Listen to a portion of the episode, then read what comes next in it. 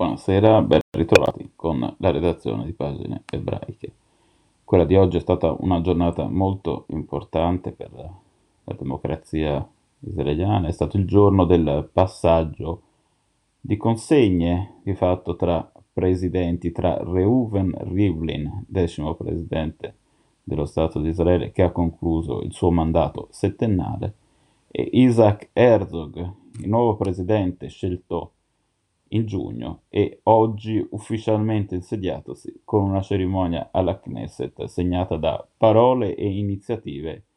importanti. Eh, la cerimonia è stata caratterizzata anche dallo svelamento di un busto in onore del suo predecessore accanto una targa con la citazione di una frase ritenuta tra le più significative del suo mandato senza la capacità di ascoltare. Non c'è la possibilità di imparare senza la capacità di imparare, non c'è la possibilità di riparare. Parole significative nel cui solco agirà anche Herzog, che ha una formazione politica differente, Rivlin da destra, Herzog invece è stato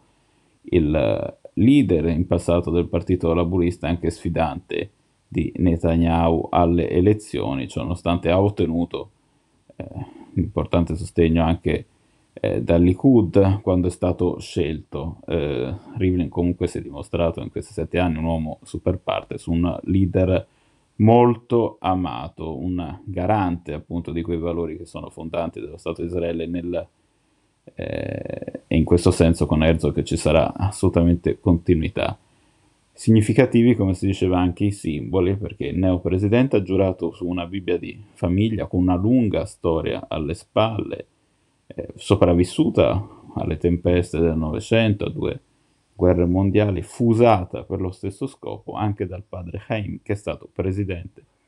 di Israele dal 1983 al 1993, adesso è il turno del figlio nel suo primo discorso pubblico dopo l'elezione di giugno, Herzog aveva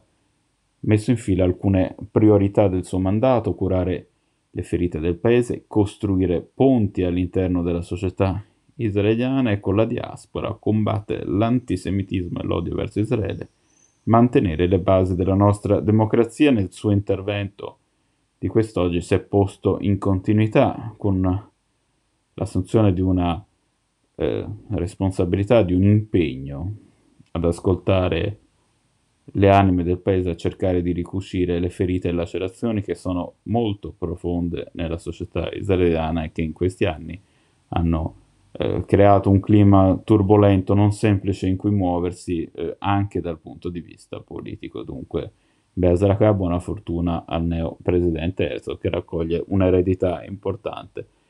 l'importante lavoro di Reuven Rivlin. Grazie per essere stati con noi.